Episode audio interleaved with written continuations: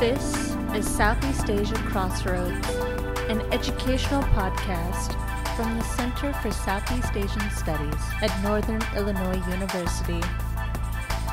From music to maps, money and modernity, this is where ideas come to life.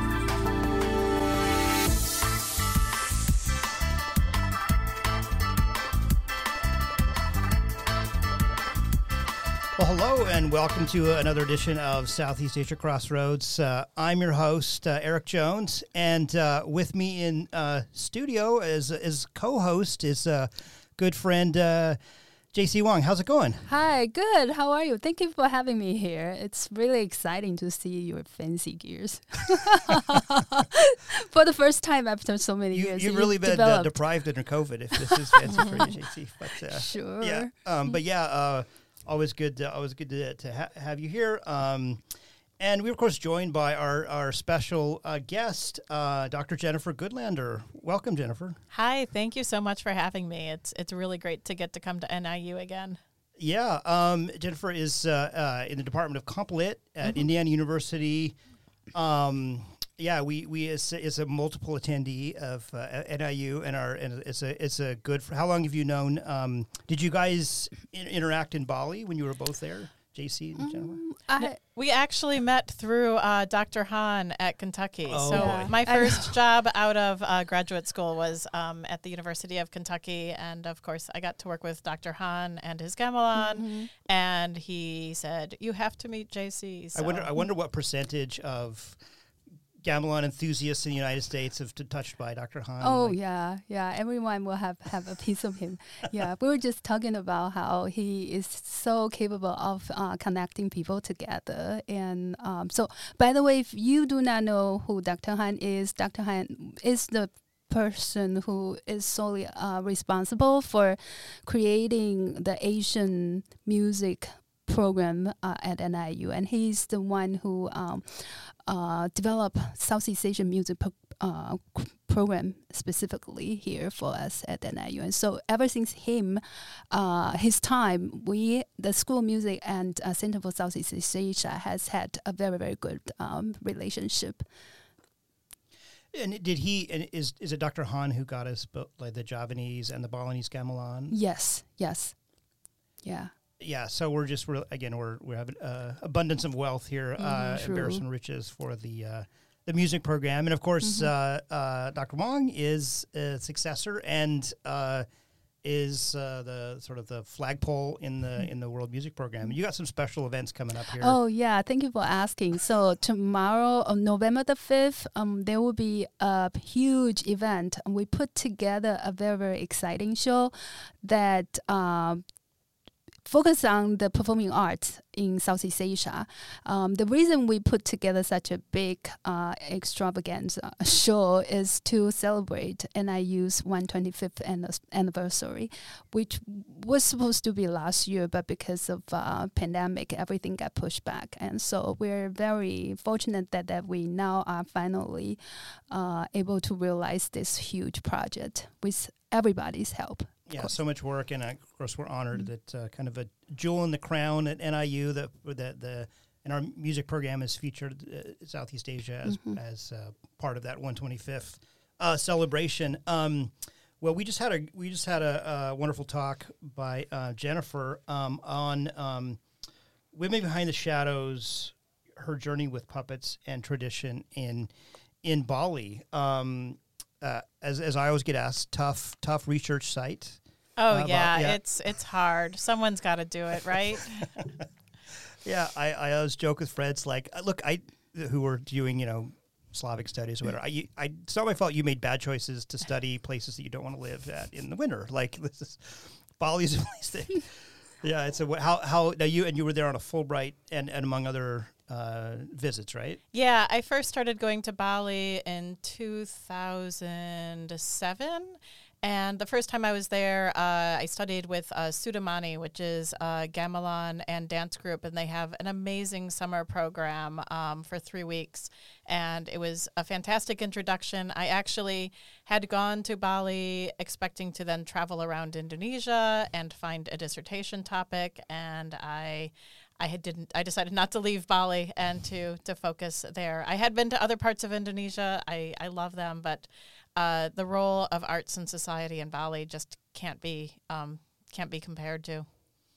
Yeah, it's it's it is kind of a magical place. I think J- JC, would you uh, would you dispute that? Oh well, the reason he asked, uh, I guess, um, is because I take students to study abroad, like um, pretty much every year. Um, but um, before before the pandemic, um, so every year we will spend like three three weeks there, living together with uh, villagers, and then we study their music, dance, and, and we actually learn to uh, carve puppet Nice. yeah, it's it's a hard work. It's very very challenging, and giving the time like we have only three weeks, and we have to do that much. And by the end, um, you know, with all those uh, very very complicated uh, process, we can only do like half half Mhm. of the the size. But but yeah, it's it's always very rewarding um, to be able to take students um, to this beautiful open lab for music, dance, religion, and all kinds of cultural aspects. You know, when you are there, you you get to learn, get to experience pretty much everything.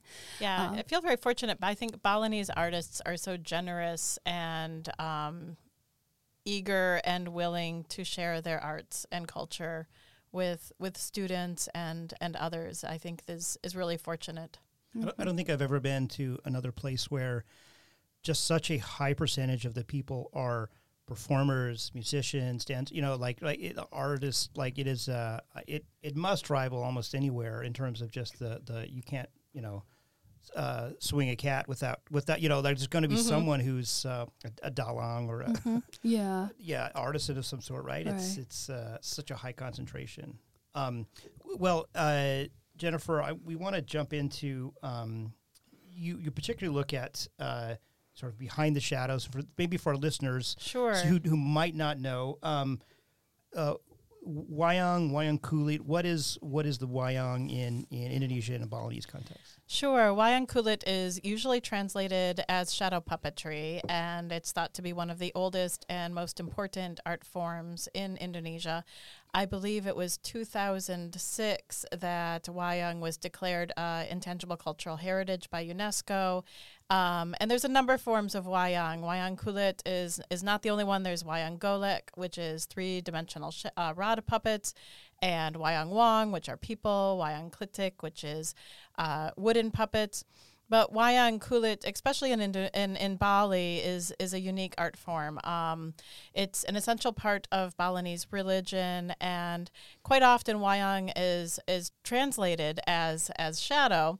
Kulit means leather, but I think wayang is a better translation is mirror or reflection, and it really speaks to how. Uh, the art form reflects and articulates lots of different parts of Balinese society. If you have a temple ceremony or many rituals, for example, you have to have a wayang kulit performance as part of it in order for it to be efficacious. So the performance is both for the gods, but the, the puppeteer or dalang is spreading wisdom and speaking for the gods as well. And also because the puppeteer is the one who manipulates the shadows, decides on the story, you know, can kill a character in a battle, but then the next day make that Yeah. character come alive again. So the puppeteer is even sort of seen as a type of, of god uh, during the moments of performance. So maybe briefly describe uh, sort of the, the, the kind of the physical space. So- So, there, there's a there's a there's a, a screen made out of made out of what? So the screen is, is made out of fabric. It's about six feet long and maybe four or five feet in height. A Dalang owns their own screen, and so uh, when a village sponsors a performance, they will build a structure for the screen to be hung in. Okay. There is an oil lamp that hangs right in front of the puppeteer's face, and that is still uses fire uh, to light the screen and to create the shadows. There's four musicians who play uh, an ensemble called the Gender Wayang, uh, and they're like metallophone instruments, and they accompany the performance. Puppeteer usually has two assistants who will help handing off the puppets, making sure that the oil lamp is still lit. If the puppeteer needs water or anything, they will also get that. So they're there to kind of help make sure the performance And runs. so so that's that's all on sort of the backstage Yeah. side, right, of the screen. Yeah, so the audience in, in Balinese Wayang Kulit sits on the shadow side and watches the shadows projected on the screen. And certainly, like many performance forms in Bali, they don't just sit there quietly and watch, but it's part of a larger event. So people will come and go. Children may play games. They'll eat food. There might be gambling. Um, so it's it's a really kind of boisterous and busy and fun type of festive atmosphere that accompanies the performance. and it's and it's and especially in, in, in Bali, it's not just sort of a uh, you know say a, a, a dying cultural art form that is only only you know uh, performed as a, a kind of rec- recuperative sense, but it it's actually a pretty actively um, consumed and performed. Is that right? It is. It's a constantly growing and changing tradition. I think, you know, the style of, of performance, uh, emphasis on comedy over philosophy changes. Different dalang or puppeteers will be very popular. But a number of, of Balinese scholars and artists talk about it's such a necessary part of religion. It's not something that's going to die out or disappear. And I think we have this sort of over a hundred year uh, discourse of looking at traditional arts around Asia and talking about how they're disappearing and dying. And that just seems to not be the on the ground mm. case. I think, like anything, popularity ebbs and flows, but I think that these are these are long lasting art forms that are they will continue to change. There's more wayang being done on, on television and being broadcast on YouTube, for example, but I don't think it's going uh, anywhere. JC, can I ask maybe? I mean, you're you're li- literally an expert in this and some of the sort of like cultural heritage that that vanishing ch- songs and and and other in especially in in, in Java. Do you w- do you see contrast to other parts of Indonesia with with how the art is flourishing or not? Mm, well, interestingly, because I had experience uh, living in um, Bali and in in Yogyakarta, um, I see uh, wayang kulit performance in both places often. And uh, what strikes me the most is that everywhere I go, whenever that is a, a wayang performance, there are always people, and it's all. pe- Not just the older people, um, my my experience with my own culture is like I know only older people will appreciate the traditional genre of whatever performing arts there are, um, but like it it is really not the case. It's at at least based on my experience in uh, the city of Jogja and um, in in Bali, um, I see um, the old like parents would take their kids. They, they, um, to um, wayang performers, and then they somehow will explain to their kids what this are. And so um, there is this one particular school that I did field work, an elementary school that I did field work. Um, um, when I was there, um, the kids over there they actually enjoy putting up t- together their own uh, puppet show. So um, and I can see that um, on the um, like spontaneously on their own, they would just play something to get, put something together, and then they would just make up a show um, that has something to do perhaps with uh, the the wayang performance they went to see l- last night.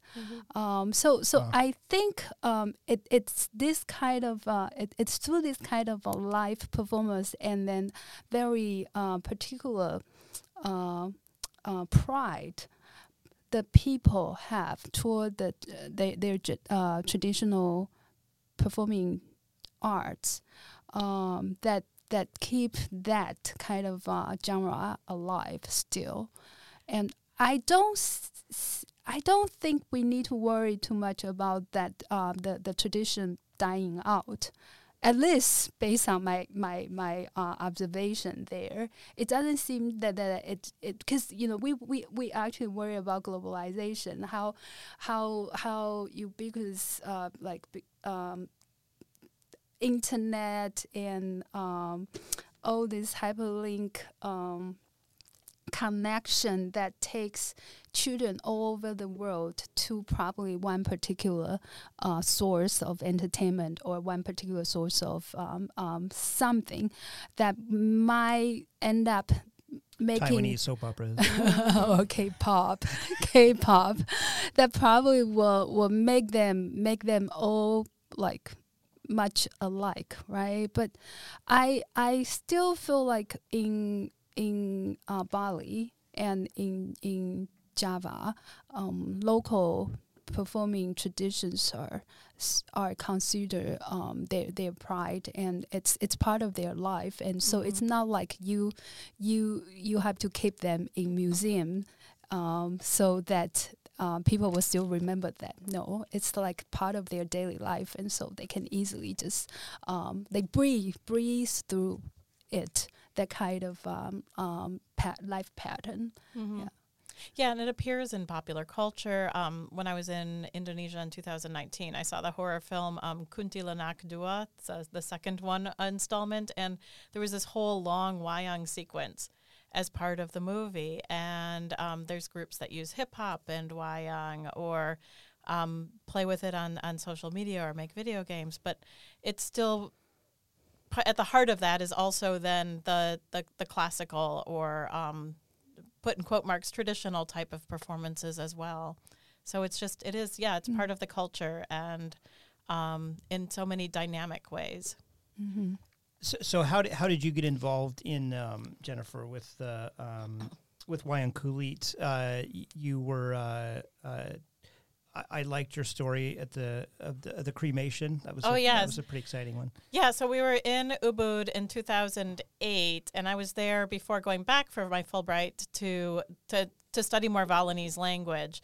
But right before we arrived, um, a couple uh, important people at the Ubud Palace had passed away, and there was it was an auspicious time for cremations. So they were going to have a, a, an incredibly large cremation. I think it was touted as the largest cremation ever and we went to go watch the sarcophagi going down the street and um, I they were too big as they turned into the graveyard. They were pushing into the audience and actually a couple of us got hurt. I ended up in an ambulance.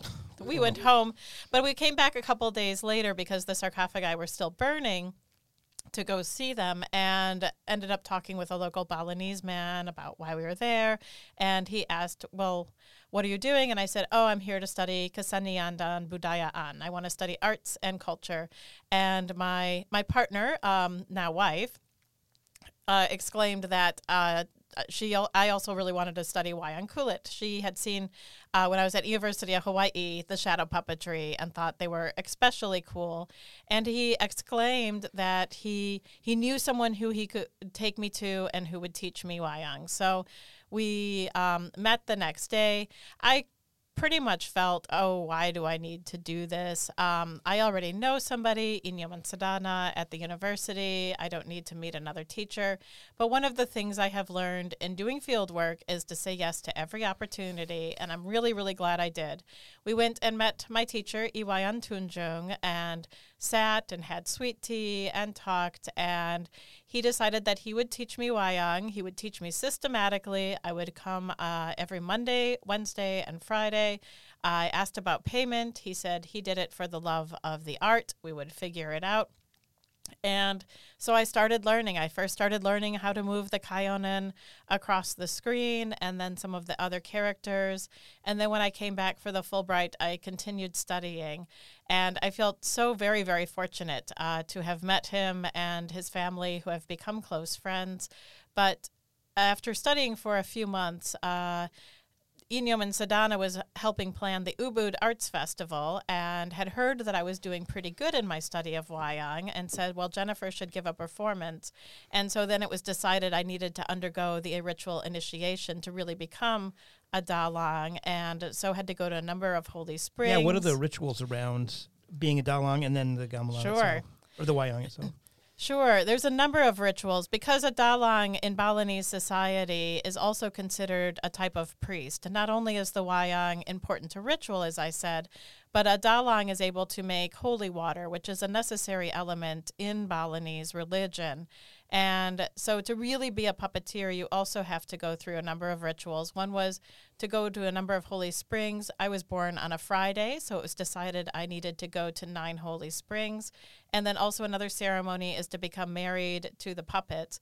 And there's food elements as part of that ceremony, which I think emphasizes how important um, the tongue Is and it is it speaking is is. it kind of all the puppets in particular, or is it one particular puppet that you're associated with, or is it like all of them So- collectively? No, it wasn't all the puppets. A full collection of wayang is is several hundred puppets. So that would be that would be quite the ceremony. Yeah, right. But rather, it's a couple of the important characters, um, Tualen, Merdah, who are two of the important clown characters, and Arjuna from um, the Mahabharata, and then my Kayonan puppet uh, were the ones used for the ceremony. And they stand in as sort of the representatives for the entire collection as well. Um, But it's it's interesting when I write about the ceremonies, and I think this in Bali, religion constantly is changing as well, and depending on different people's interpretation. And I really wanted to make it clear that I'm sort of speaking from my own experiences and my own interpretations of these events. But I feel like there are probably many correct experiences and many correct interpretations. So the um, part of the of your initiation or or being being able to perform um, and you and you know part of your work focuses on this that, that it's pretty unique for women to be uh, not completely outside of the the realm, but uh, how many how many um, percentage of w- women are are kind of ordained as as dalang? Very, very few. Um, in the 1970s, as kind of a push to show equality, uh, there was a push to, to make women perform different performing arts that had been men only, and one of those was Wayang Kulit. And this became um, uh, i Pak Sumandhi was teaching at uh, the UCLA summer program and had women students in his Wayang class. And at first, he was sort of upset about this because women weren't allowed to, to even touch the puppets. But of course, it's a U.S. university, which has to guarantee gender equality and access to to education. So he went back to Bali wanting to prove that if American women could So he had good experiences in that. Yes, I, Yeah, I guess they yeah. did pretty good. Yeah. Okay. Good job. So, but if American women could do it, of course, he wanted to show that Balinese women were just as good and were able to do it. And so he was able to convince his niece, uh, uh, Trijata, in, to come and learn. At first, she was very, very hesitant when I interviewed her uh, because women. She was worried it wasn't okay for her to touch the puppets. Women normally don't even go to see the performances. But then uh, she started performing. A few others also went and um, trained and, and gave performances. And because they gave performances both in ritual contexts as well as secular contexts, um, it's clear that they also had to undergo the ritual initiation for that to be appropriate for them to do. Although, in the end, there is not an ongoing tradition of women dalang performing in Bali. And I think it's because it still remains um, one of the most important types of performing art forms, and it's it's just not considered appropriate. Also, it happens late at night. Uh, women usually are at home with children and are not out late at night. And in and in the arts and and, and JC speak up as well that women are are probably more traditionally gravitating towards towards dance and towards uh, the musician side. Is that is that Um, right? Toward the dance, I think it is, is uh, especially yeah. in Bali. Um, music in gam- gamelan music in in Bali it's uh, also the case of uh, male dominated. Um, they just started uh, like all girls gamelan group in the 90s as also as a result of uh, like American influence Mhm, because mhm. we they constantly have American scholars who can visit and wanted to learn to play gamelan and so the the male directors um, or the male leaders of the gamelan groups they somehow get inspired they say well American women can do that we should encourage our girls to do this and Mhm. that's how they started uh, girls gamelan uh, uh, group. But but uh, just like what Jennifer said it's really not a norm for girls to continue to play gamelan like because of the um, gender specific role they ha- they are assigned. You know they really are more into like caring for their their siblings helping with house chores and then during their spare time they just want to do dance together with their peers. That's it. And having having them sit down like the boys um, to to learn to play gamelan, it's probably something really really odd. They could do it to prove that they can do it, but like, do they feel like doing it? No, Mhm, no. mhm. So that's that's the kind of thing, and and I think sometimes uh, uh, cultural outsiders um, with some particular concept uh, in mind, wanting wanting um, to empower girls, uh, would want to like force that to happen in in their society. And you know they will think oh you know girls should be empowered. They should learn whatever their boys uh, the counterpart um, do, um, so that they will have the, uh, the equal opportunity. But sometimes I feel like it's So is it probably is it a political statement in Bali or or a or a, a, a statement of gender equality uh, um, ex- explicitly, or does that come after? Like, how does how would you uh, code that? Well, I think the Indonesia Constitution guarantees gender, Gender equality in the equality, way that, like, the U.S. Constitution does not. So a lot of those initiatives initially started with with the government and the arts university being a part of that government um, where in Bali, gender is really conceived as, as complementary, um, with women having very specific roles in contrast to men who have very specific roles. And so it becomes in kind of conflict with those roles um, for Okay. women to be doing some of these activities. And it also, it becomes one more activity. There's very few cases where men are then taking up some of the slack, perhaps, to allow women the space and time. For example, much of the ritual activities um, are, happen because women do them. Women are the ones who have to make the offerings um, for daily offerings, for example, and put those out.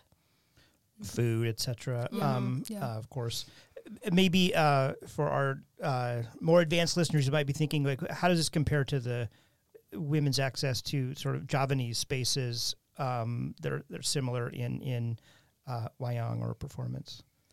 It's not my research area, but I do know that there's a lot more women dalang in, in Javanese wayang. And part of that is because it's within um, a Muslim context. So wayang functions more secularly than it does in Bali. I think Right, it's that not a religious Right. prohibition. Mhm. no. No. So it opens Yeah. up the possibility Mhm. for women to perform the art form in a way that perhaps doesn't happen in Bali. And I kind of think some of the criticism of women dalang would be more similar to uh, women or girls playing American football um, Okay. as this is not really something appropriate that girls should be doing, as opposed to it being a very strong religious prohibition. Mm-hmm.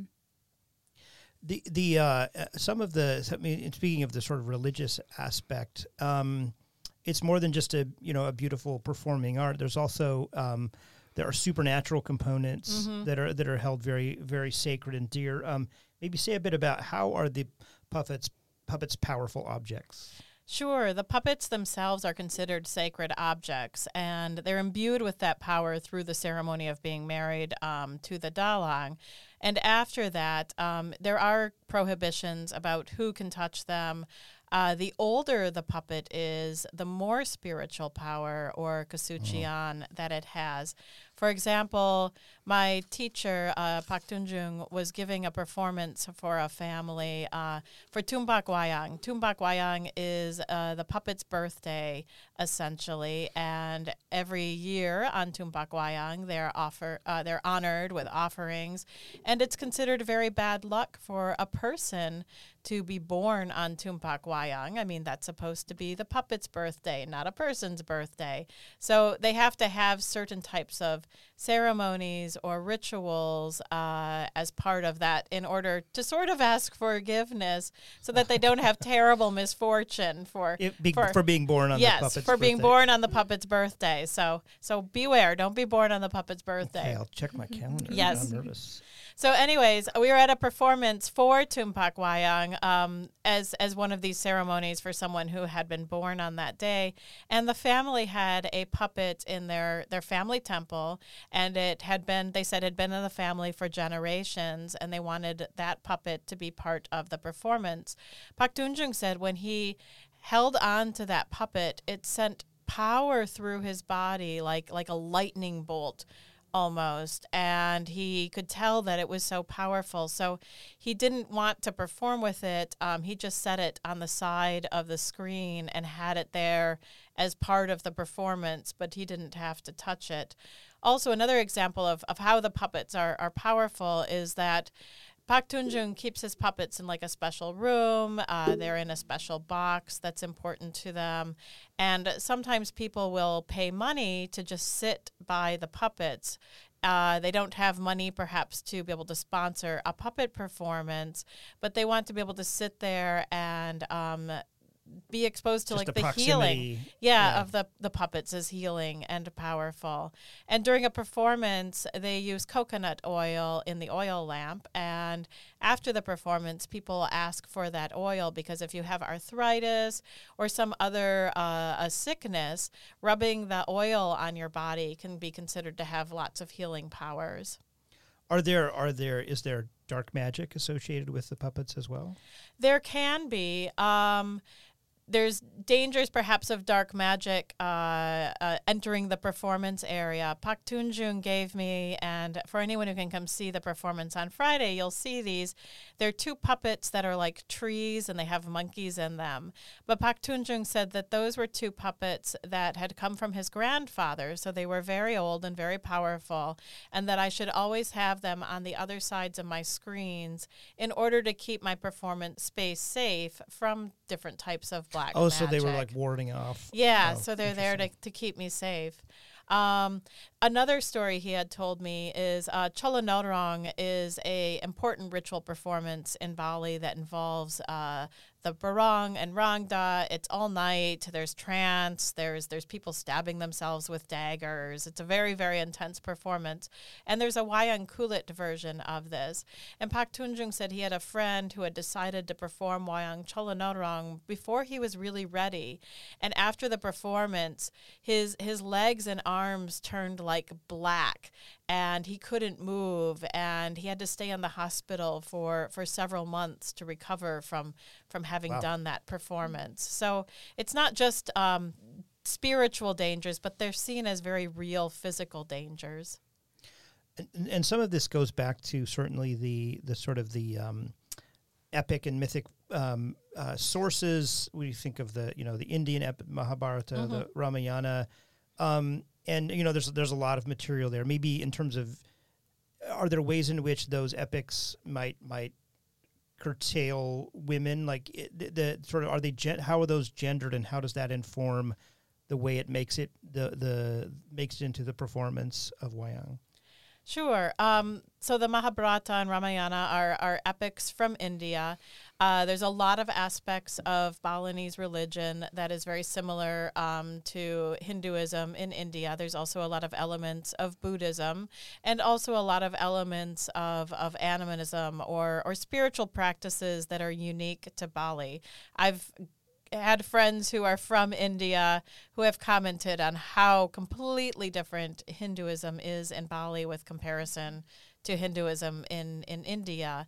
But especially the stories that are told in Wayang from the Mahabharata and Ramayana really focus on the male characters. And I mean, in they're warrior epics of similar to like the Odyssey Yeah. or the Iliad, where there are important and powerful female characters, but that's that's not the focus. And so one of the the the reasons I believe that also women have a hard time with performance is that all of the characters are male and for a performance to be considered good or for a dalang to to perform well, it's thought that there needs to be a real uh, cohesion with the characters. They talk about it as minyatu or becoming one with the puppets. And I can speak to this from my own experience that when you're performing, it's really the focus is on the puppet and um, and you feel singular with that character. Um, I've never, as I've jumped from character to character, I don't have a problem of mixing the voices, and I think part of it is just the feeling of of oneness with the characters. So a puppeteer needs to be able to feel that, and it's thought it's harder for women to feel that with the male characters um, because they're so completely different, and so that's a real obstacle in performance. And also, and they and they the, these the the for the listener the the Yeah. these puppets have um they have different voices and they have different it's a whole um yes, think of like a like a old time radio kind of you know they're the sound and and you know right it's a, it's quite a production yeah, the puppets have completely different voices.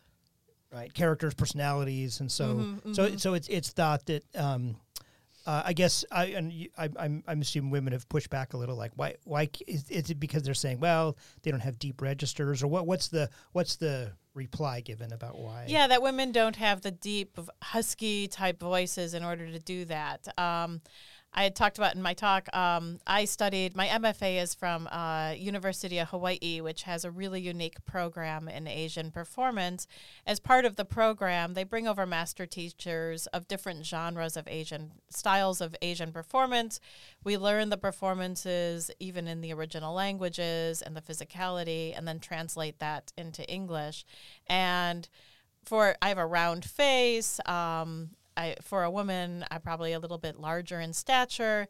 I often played male characters, and so I'd already had three years of practice of doing these deep male voices and copying uh, all these strange sounds. So when I started learning Wayang, I was both very comfortable and adapt at doing that already. Where I don't know, you can imagine anyone who's asked to start making strange voices that that takes a while to get comfortable with. So I think for women, it it is harder to do the male voices, um, and.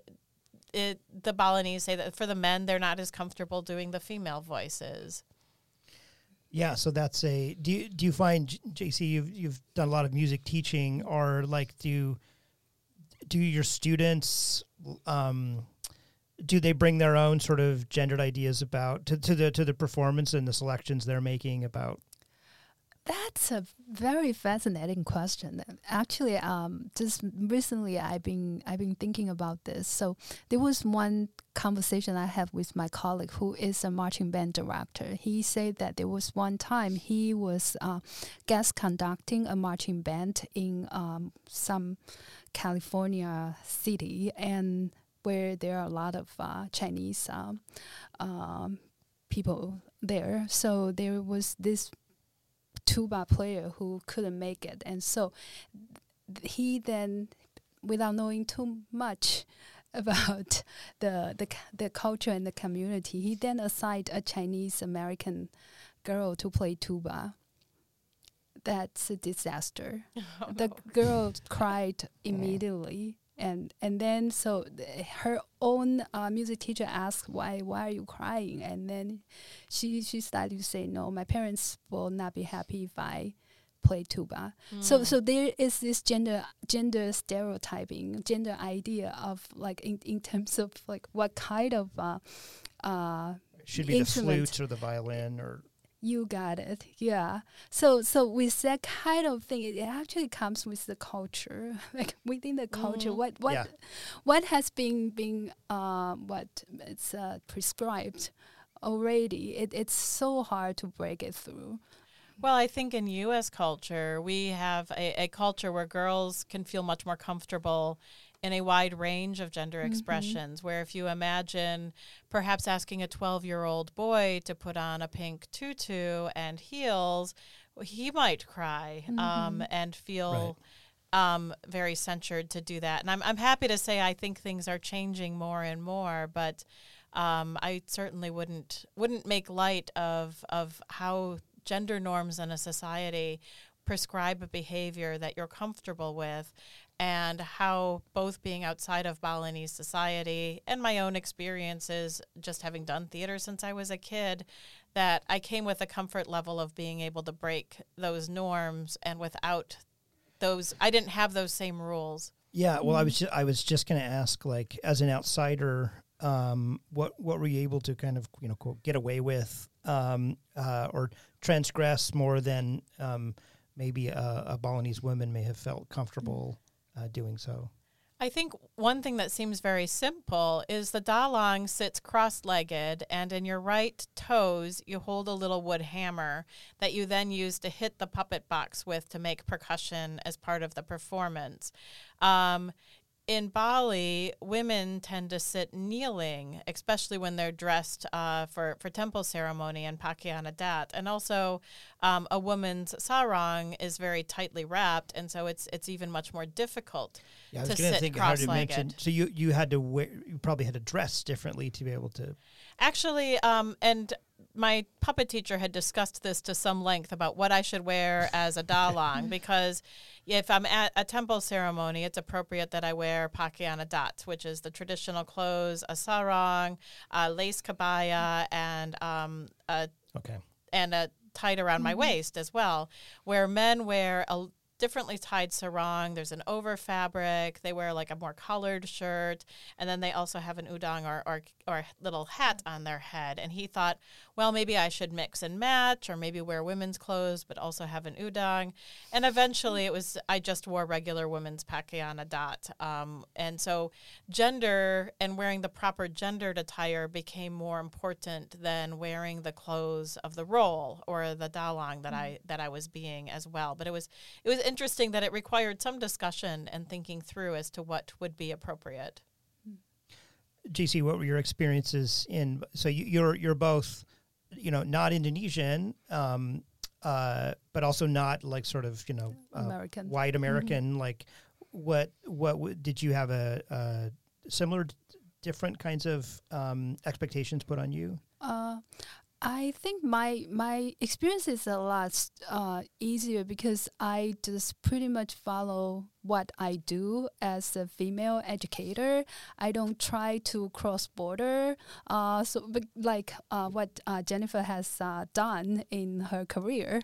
Um, so I mean, they actually take me a lot more toward like themselves we Asian people. They don't really consider my me uh, too much of as an American. Uh, what's very interesting is that I usually uh, would be it would be me bringing a group of American students with me, and so they act, uh, my host they will actually uh, take me as part of them.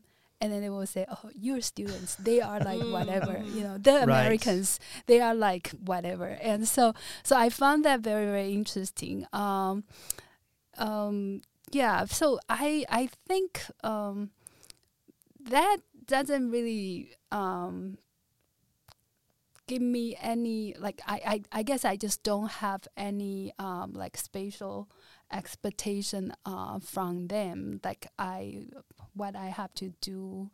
Um, just so they can they can take me uh, they can accept me better or it, it feels like they naturally just take me in Mhm. Mm-hmm. Well, I mean, there's a long tradition of foreigners learning performing arts um, and studying in Bali. So it's not something strange or new uh, for someone to be doing.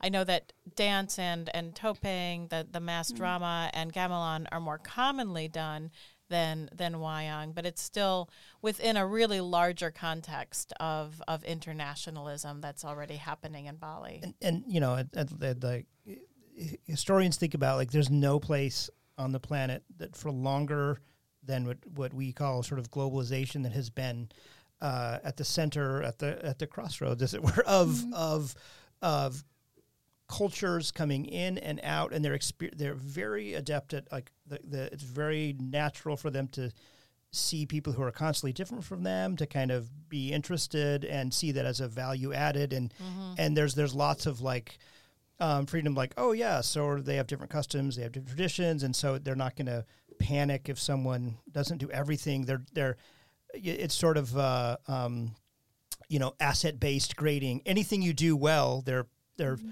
super happy to to applaud you for your for your for your Indonesian or for your what you know mm-hmm. in, instead of like um, starting at 100 and grading you down for everything you do wrong. They sort of mm-hmm. is, is that is that your experience as well? They're just so excited about people who were who were interested and you know serious about Yeah, and I do think that there is a real prestige factor um, for Balinese having foreign students, of having opportunities to travel abroad. Yeah. I was able to take uh, uh, Pak Tunjung and several of his musicians. Um, we went and performed at the UNIMA, which is the International Puppet Association, was having a uh, festival in China, and so he was able to travel with me and perform with me. So I think it's important to try and make those those opportunities, or to, for there to be repro- reciprocity in in these type in in the arts and and friendships that we are lucky to have. But yeah, I do think that there there's a real enthusiasm um, for sharing arts and culture. Well, as, as, as Jennifer and I are discussing, there's there's no there's no uh, comparison uh, other than actually seeing Wayang in person and to and to experience it. Um, but uh, um, do you want to? Do you have a, a clip there, Jennifer? Let, us listen to. We're listening to the kotekan kind of balance part of. This would be something that would be played during um, during Wayang. Is that right? We can. Well, it, it demonstrates one of the, um, I think, one of the principles of the aesthetics of it. Uh, it's a it's a kotekan example, um, actually with uh, gamelan instruments, not with with the gendare, but it's it's similar in sound to the type of, of music that would accompany a wayang. But what I think is really useful in this is so so balance and liveness are two really important aesthetics in a performance. So I'll let you listen, and then I'll I'll describe how there is balance and liveness in Okay. this.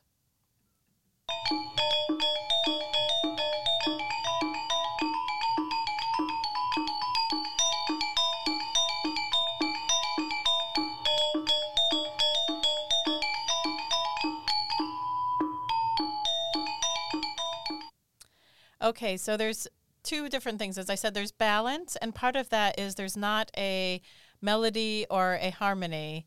Um, and JC, you can probably talk better about the music than I can, but that they're rather working interlocking and and together and supporting each other. And so there's a team of performers here. There's two people. For this example, Yeah. there's two people in um, Balinese wayang. They use uh, gendare, which is an ensemble of four instruments. But there's also liveness. There's um, they're both in tune and a little bit out of tune with each other, which creates almost like a, a shimmering type of sound. Um, and in the puppets, of course, that's uh, expressed through the movement of the puppets. And I think that's why that Wayang and Bali uses. I never thought fire. about that, but it kind of like it tries to imitate. Um, yeah, Yeah, they're never still or static. That's one thing that makes me sad when I perform in the United States. Of course, I have to use electric light in order to to conform to to the fire code. But that you you lose that that sort of liveness or, or constant movement of the puppets. That's really really magical.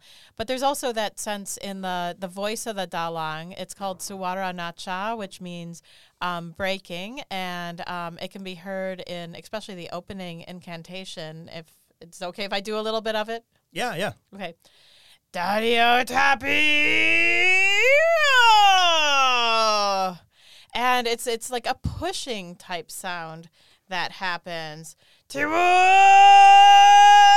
Taparo Charitanan Teresi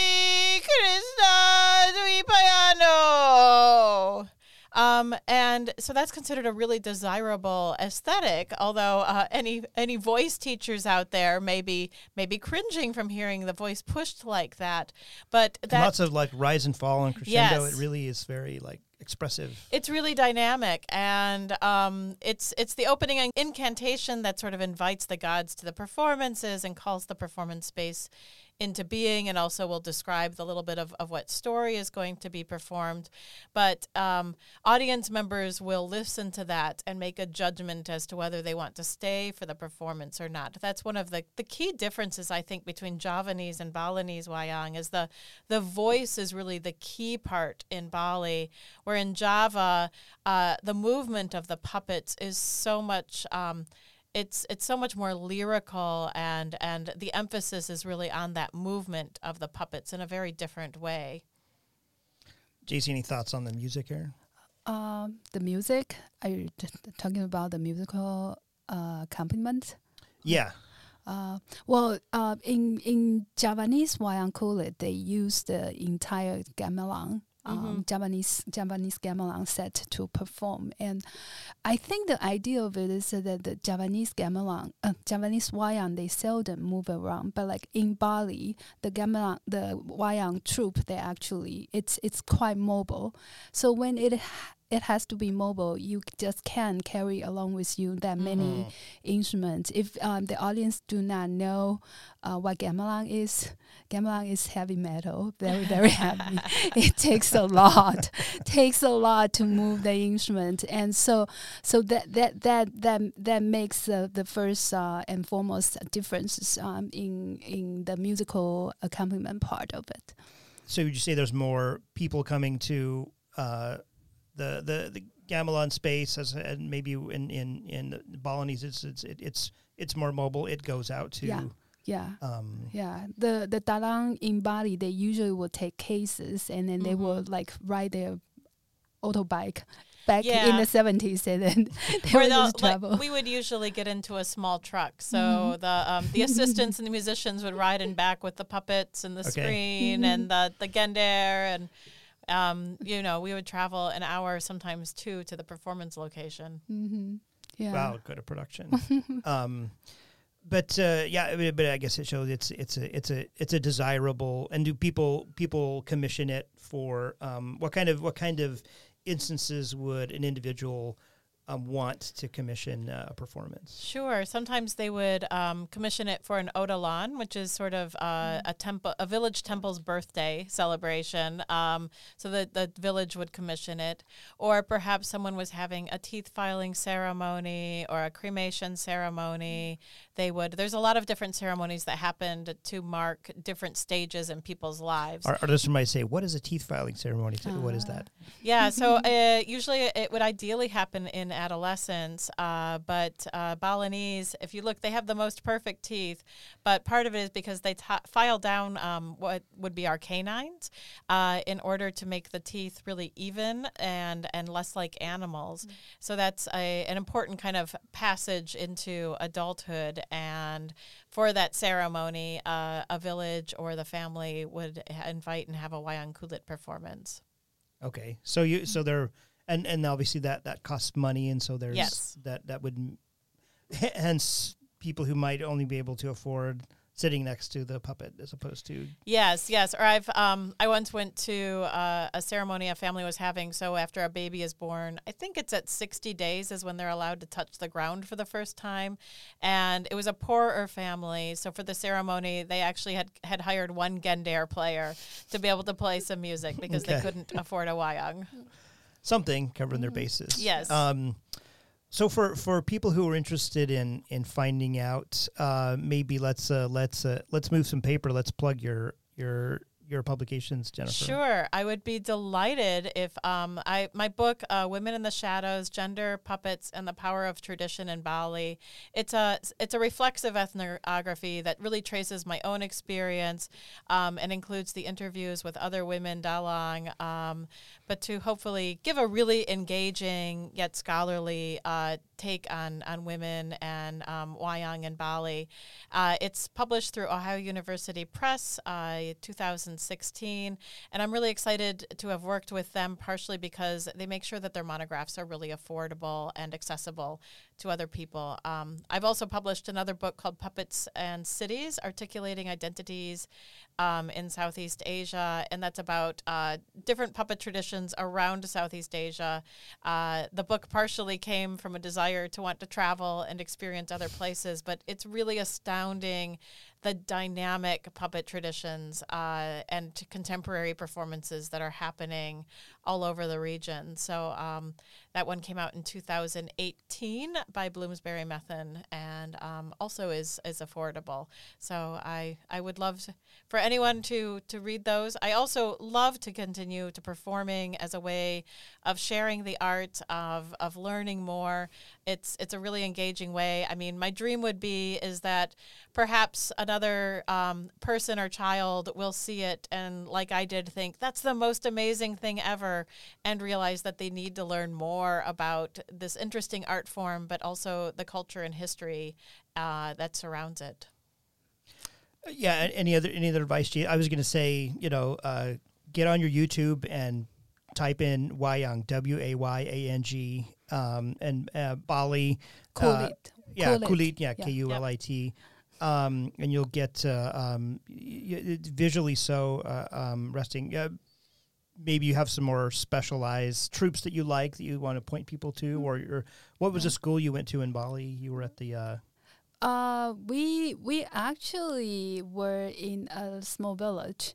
Uh, we study in a sanggar. So Oh, nice. sanggar is actually a very very interesting concept. Um, in Indonesia, that is, if we translated it, it means uh, studio, but it's actually more than a studio. It's, It's like a local of arts club. community yeah community based art program and um, Nice. so we we we just went to that particular sanggar where they offer offer uh, lessons um, to foreigners and um, and they the local kids they actually will come and help and uh, they will dance with us they will uh, play music with us and so we hang out with the local kids and so that I think that's the best way to immerse ourselves if we if we really want want to to, to Mhm. experience their culture.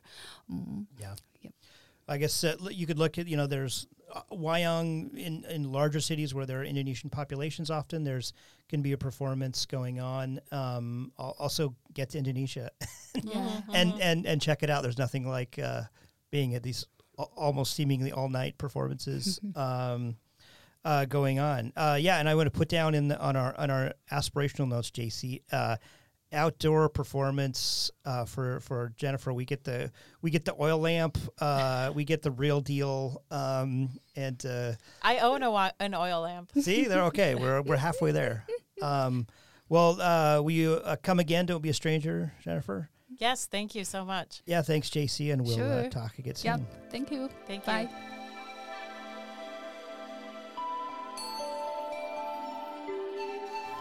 Thank you for joining us on this episode of Southeast Asia Crossroads. We would like to give thanks to Tantracum for the use of his track Electric Can, and a thanks to our audio producer, Amelia McCoy. Thank you for joining us, and we hope you tune in next time.